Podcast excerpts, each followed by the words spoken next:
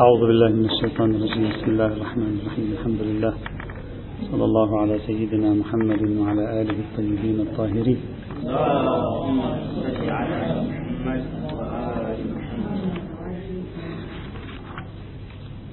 كنا نتكلم في موضوع الاستثناء الرابع والأخير وهو منصب الإمامة والرئاسة العامة للمسلمين واشتراط الإسلام فيه. قد ذكرنا أن الفقهاء يبدو أنهم متفقون على شرط من هذا القبيل. قد برر ذلك العلامة الحلي رحمه الله بأن في ذلك مصلحة الإسلام والمسلمين وأنه لا يحصل الوثوق بقوله إن لم يكن مسلما ولا يجوز الركون إليه وما شابه ذلك. ثم ذكرنا أن بعض الباحثين من أهل السنة استدل بطبيعة الأشياء وتحدث عن تحليل هوية عمل ولي الأمر وأن تحليل هوية عمله كافية في إثبات أنه لابد أن يكون مسلما إذ غير المسلم لا يمكنه أن يقوم بعمل من هذا القبيل. إضافة إلى آيات آه، النهي عن موالاة غير المسلم وجوب براءة من غير المسلم إلى آخره. بعض آخر أيضا كما قلنا حاولوا أن يقولوا بأن هذا المنصب هو منصب خلافة النبي صلى الله عليه وعلى آله وسلم. فكيف يمكن أن يخلف صاحب الشرع من هو على عكس ونقيض صاحب الشرع؟ يعني تكاد تكون القضية غير منطقية. ثم وصلنا إلى المقاربة التي قدمها الشيخ المنتظري. الشيخ المنتظري اعتبر أن القضية قضية عقلائية. ليست يعني والله بحاجة إلى برهان ديني نصي مثلا وإنما هي عبارة عن مجرد قضية عقلائية. العقلاء عادة عندما يريدون أن يفوضوا أمورا من هذا النوع إلى شخص فإنهم في العادة يعني يشرطون فيه. أن يكون عاقلا أن يكون عالما بكيفية العمل الذي يفوضون هذا العمل إليه أن يكون قادرا على آه، تحقيق النتائج من وراء هذا العمل أن يكون أمينا يعتمد عليه وما شابه ذلك. إذا كان الأمر كذلك عقلائيا لا محالة يشترط في الوالي أو يشترط في الإمام أو يشترط في السلطان بحكم العقل بحكم العقلاء بحكم الفطرة بحكم الوجدان أن يكون عالما عاقلا قادرا أمينا. هذه قضايا عقلائية ما تحتاج إلى نص يعني يستطيع الإنسان أن يفهمها بهذه الطريقة. طيب إذا كان كذلك قال المفوض لأمر الولايات إذا كان الجمهور الناس من المسلمين معتقدون بأيديولوجيا خاصة معينة وأرادوا تفويض أمورهم إلى شخص لا يؤمن بهذه الأيديولوجيا الخاصة المعينة من الطبيعي أنهم لا يفعلون ذلك لأنهم لا يعتقدون بأن هذا الشخص بإمكانه أن يدير أمورهم ليست لديه القدرة لأنهم يفترضون أنهم يحملون عقيدة معينة والمطلوب أن هذا يحمل عنهم هذه العقيدة ويتولى شؤون هذه العقيدة. العقلاء بطبعهم لا يقولون تعال نأتي بشخص لا يؤمن بهذه العقيدة ولا يحمل هذه العقيدة ويريد أن يكون أمينا عليها حاملا للوائها وما شابه ذلك. وهذا أمر عقلائي.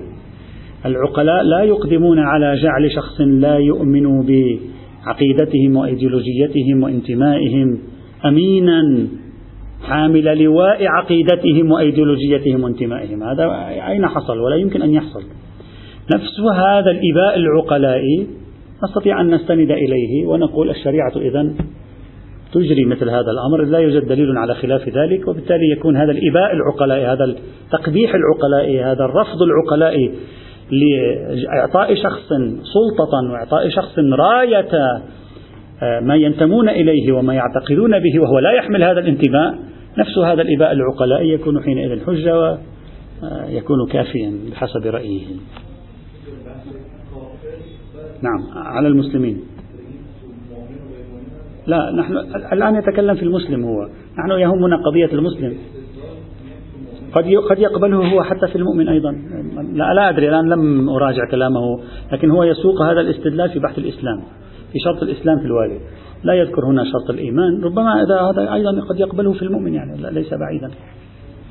يعني مقتضى طبيعة استدلاله أن يقبله في المؤمن أعتقد ذلك يعني. إلا إذا قال أنه لا فرق القضايا الأساسية بين الشيعي وغير الشيعي ربما تكون مشتركة كثيرة وبالتالي من الممكن أن نتصور أن يحمل لا أدري.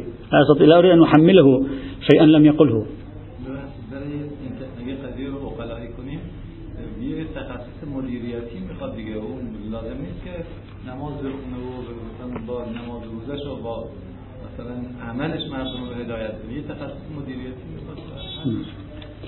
الآن سنتكلم عن هذه تصورات الفقهاء الكتاب الباحثين من السنة من الشيعة كيفية تناولهم لهذا الموضوع. طبعا جزء من هذه الأدلة نحن سابقا ناقشناه لا نعيد الركون والولاء والبراء وهذه خلاص لا نعيد لأن صارت هذه أدلة يعني مناقشة لا نريد أن نطيل فيها. لكن ربما الإنسان فعلا يميل إلى الاعتقاد بضرورة أن يكون إمام المسلمين آه، مسلما. بأي معنى؟ هذا تابع لنوعية فهمك للإمامة. فأنت ماذا تفهم من إمامة المسلمين؟ ما معنى إمامة المسلمين؟ هذا يجب أن تتأمل فيه. تعرف لي ما معنى إمامة المسلمين؟ إذا تريد أن تعرف إمامة المسلمين بالمعنى الديني للكلمة يعني بالمعنى الذي هو معهود للكلمة يعني هذا الشخص هو حامل لواء المسلمين المدافع عن المسلمين ضد غيرهم الذي يعمل على نهضة المسلمين على نهضة الإسلام على نشر الإسلام وربما يكون الجهاد الابتدائي مشروع أيضا يحارب. إذا أخذت هذا التصور يعني بمجرد أن تأخذ فكرة ومفهوم إمامة المسلمين أي هو راعي الإسلام في المسلمين متولي أمر الإسلام في المسلمين مقوي أمر الإسلام في المسلمين والعالم أنت لا تتكلم هنا عن وطن بالمعنى الحديث أنت تتكلم عن هوية دينية حتى لو كان المسلمون في أي مكان في العالم ولو كانوا أقليات في أي مكان هو إمامهم. هذا هو التعريف الكلاسيكي المعروف في كتب المسلمين. يعني بمعنى نظرية الإمامة الواحدة أو نظرية الخلافة الواحدة. إذا كنا نقصد من إمامة المسلمين نظرية الإمامة الواحدة نظرية الخلافة الواحدة بالمفهوم الكلاسيكي المعروف لها الذي يتبناه اليوم أيضا بعض الإسلاميين. إلى اليوم موجود هذا. من الصعب أن تقتنع حينئذ أن ي... هذا هذا المنصب ليس منصبا إداريا. هذا ليس منصب لتأمين أوضاع الجند وترتيب أمور إدارية وإعطاء معاشات للموظفين واستخدام أموال واتفاق مع شركات وعدم اتفاق مع شركات أخرى وتسليح الجيش وعدم هذا ليس تفصيل إداري. هذا هذا معناه أنه هو متولي القضية الدينية. هو الحامي لها والمدافع عنها لا المتولي لهذا الوطن. بالمعنى الحديث للكلمة. هذا هو مفهوم الإمامة الكلاسيكي في, في الأدبيات الإسلامية. الشيعية والسنية. وهذا هو ما عندنا تعريف آخر. قبل ظهور الدولة الحديثة لا نملك تعريفا آخر. خلافة. مثل حزب التحرير الآن. في مصر وفي غير مصر. عودة دولة الخلافة. مثل الآن عندما بعض الحركات الإسلامية عندما تقول لك بايعنا فلانا بالإمرة للمؤمنين ما معنى ذلك في أدبياتهم المعنى الكلاسيكي المعروف في الكتب الفقهية يعني هو إمام جميع المؤمنين في العالم أينما كانوا. عندما تقول في نظرية الولاية العامة للفقيه عنوان ولي أمر المسلمين ما معنى ذلك؟ ليس ولي أمر قضية إدارية جغرافية الآن. أنت تتكلم عن هوية دينية هو المسؤول عنها هو المدافع عنها هو المتولي لها أينما كانت. وبالتالي هو إمام الإسلام نفسه يعني إمام العقيدة إمام الأيديولوجيا نفسها. إذا كان هو لا يؤمن بها كيف يمكن أن يكون إماما لها؟ يعني بمعنى أنه هو الذي يكرس هذه الأيديولوجيا. يعني يصبح الفرد حينئذ ربما لا يكون عقلانيا. لا الجانب الإداري الآن في الجانب الإداري سأتكلم بعد قليل. فإذا إذا فسرت الإمامة العامة الرئاسة العامة الخلافة العامة ما شئت فعبر فسرت بهذا المعنى المدرسي في أدبيات الأحكام السلطانية الشيعية والسنية ما تكون اسمها إمامة المسلمين أصلا. أصلا هي رئاسة الدين. لذلك حتى لما عرفوها عرفوها بأنها رئاسة في الدين والدنيا. وهذا هو الفارق بين هذا الموضوع وبين موضوع القضاء. هذا هو الفارق بين هذا الموضوع وبين موضوع قيادة الجند وهذا هو الفارق بين هذا الموضوع وبين موضوع الإفتاء. في موضوع قيادة الجند القضية قضية آه، إدارة عسكرية. وقد تلتقي الدوافع حينئذ ما دام تتكلم أنت عن آه، إدارة جند الموضوع الإفتاء قضية معرفية لا علاقة لها بالانتماء قد يستطيع أن يعرف ويكتب ما يعرفه ويعطيه للناس. قضية القضاء قضية إدارية. فصل النزاع والخصومات بين الناس إدارة بعض الأمور. جوانب إدارية. يمكن أن تتصور فيها التفكيك. أما هنا أنت لا تتكلم عن جانب إدارة تتكلم عن إدارة دنيا المسلمين. إذا إدارة دنيا المسلمين هذه الأدلة كلها يمكن الجواب عنها. إذا أنت تعريفك لإمامة المسلمين بمعنى إدارة دنيا المسلمين هذه الأدلة كلها ناقشناها سابقا. لا, لا تنهض دليلا على شيء. أما إذا كان معناها إدارة الدين المسلمين إدارة إيجابية حسب الفرض فهذا يبدو من غير المعقول حينئذ. وهذا معنى كلامه ربما كلام الشيخ المنتظري ربما كلام آه، آه، الشيخ سعيد حوا والقرضاوي اللي نقلناهم بالأمس. أنك لا تستطيع أن طبيعة الأشياء لا تتحمل حين ليس موضوع إداري ليس خصومة بين شخصين أنا أطبق قاعدة قانونية درستها في الجامعة أطبقها هنا. الانتماء الديني ليس له علاقة في هذه القضية أو, أو, أو أمر إداري أمر آه، تفصيلي. وإنما هنا رئاسة دينية وليست فقط رئاسة دنيوية. إذا خلاصة كلامي. إذا عرفنا الإمامة أو الخلافة أو الولاية أو الرئاسة العامة للمسلمين بتعريف بالتعريف المدرسي المشهور رئاسة الدين والدنيا فيبدو من الصعب حينئذ يبدو كلام الشيخ منتظر قريب حينئذ من أن يجعلنا لا نطمئن بانعقاد ولاية له أن الإطلاقات لا تشمله حينئذ. وبالتالي نبقى على أصل عدم ولايته أما لو فسرت إمامة المسلمين بالمفهوم الدنيوي لا كل هذه الأدلة سبق أن ناقشناها. ممكن يكون شخص إذا كان أغلبية المسلمين جالسين في جغرافيا معينة وهو يعيش في هذه الجغرافيا وهذه الجغرافيا هي عبارة عن وطنه ممكن يخدم. يخدم ما؟ يخدم وطنه وإن كان هو ليس بمسلم. من قضية تابعة لنوع تعريفنا. فالتعريف الفقهي نعم. أعتقد بأنه من الصعب حينئذ إحراز إطلاقات يمكنها أن آه، يعني تجعل غير المسلم سلطانا بالمعنى يعني واليا على المسلمين بالمعنى العام للولاية. أما إذا أخذنا بعين الاعتبار مفهوم الدولة الحديثة أخذنا بعين الاعتبار تعدد الدول الإسلامية رفض شخص نظرية الخلافة الواحدة أو الإمامة الواحدة غير وعدل كل هذه القضايا يمكن أن تتغير حينئذ. هذه هي الفكرة. هذا تابع لتعريفك لمفهوم الإمامة ولمفهوم الولاية حينئذ. ليش أقول ذلك؟ لأنه الآن مثلا على حتى لا أطيل كثير لا أريد أن أطيل في هذا الموضوع بعد.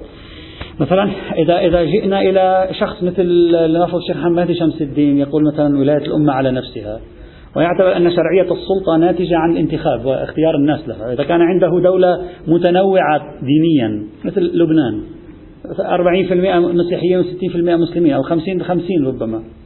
في هذه الحال انتخبوا شخصا غير مسلم. ويخدم الوطن. شيخ شمس الدين لا يؤمن بخلافة عامة للمسلمين واحدة فلا يؤمن بضرورتها. وإذا إذا جاءت أهلا وسهلا ما جاءت أصلا ليس ضروري. لا يؤمن بذلك. و ويقبل بانفصال مفهوم الإسلامية عن مفهوم الشرعية. يعني بالتالي يقبل بانفصال المرجعية الدينية عن المرجعية السياسية. فيرى رئاسة الدين شيء ورئاسة الدنيا شيء. إمكانا ما عنده مشكلة. هذا الشخص كيف تلزمه وتقنعه بمثل هذه الأدلة؟ لا تستطيع أن تلزمه وتقنعه بهذه الأدلة إطلاقا. فالقضية تصبح حينئذ مبنائية هذا تمام الكلام فيما يتعلق بهذه الاستثناءات الأربعة. كلمة أخيرة وننتهي اليوم إن شاء الله تعالى. في هذه الرحلة التي ربما قاربت المئة درس لا أدري تقريبا أعتقد أقل بقليل أكثر بقليل. كنا نريد أن نصل إلى هذه النتيجة التي سأقولها الآن. هذا الموضوع موضوع الحقوق السياسية لغير المسلم في مجتمع المسلمين موضوع تولي غير المسلم في مجتمع المسلمين وظائف أو مناصب أو مسؤوليات أو غيرها. لما فتحنا ملفه رأينا أنه موضوع ليس فيه نصوص خاصة. يعني ليس من نوع الموضوعات الذي قد تجد فيه رواية مباشرة خاصة. أنت في الصلاة تجد رواية مباشرة في أحكام الركوع تجد رواية مباشرة في أحكام السجود تجد رواية مباشرة في التفصيل الفلاني.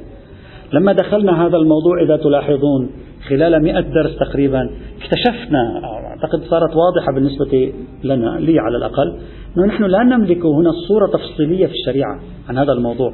الشريعة لم تضع صور تفصيلية لم تضع قوانين تفصيلية لموقع الأقليات. وإنما وضعت محددات. ما سميناه في العام الماضي حدود الله. وضعت محددات وضعت كليات دستورية وضعت مقاصد وأهداف.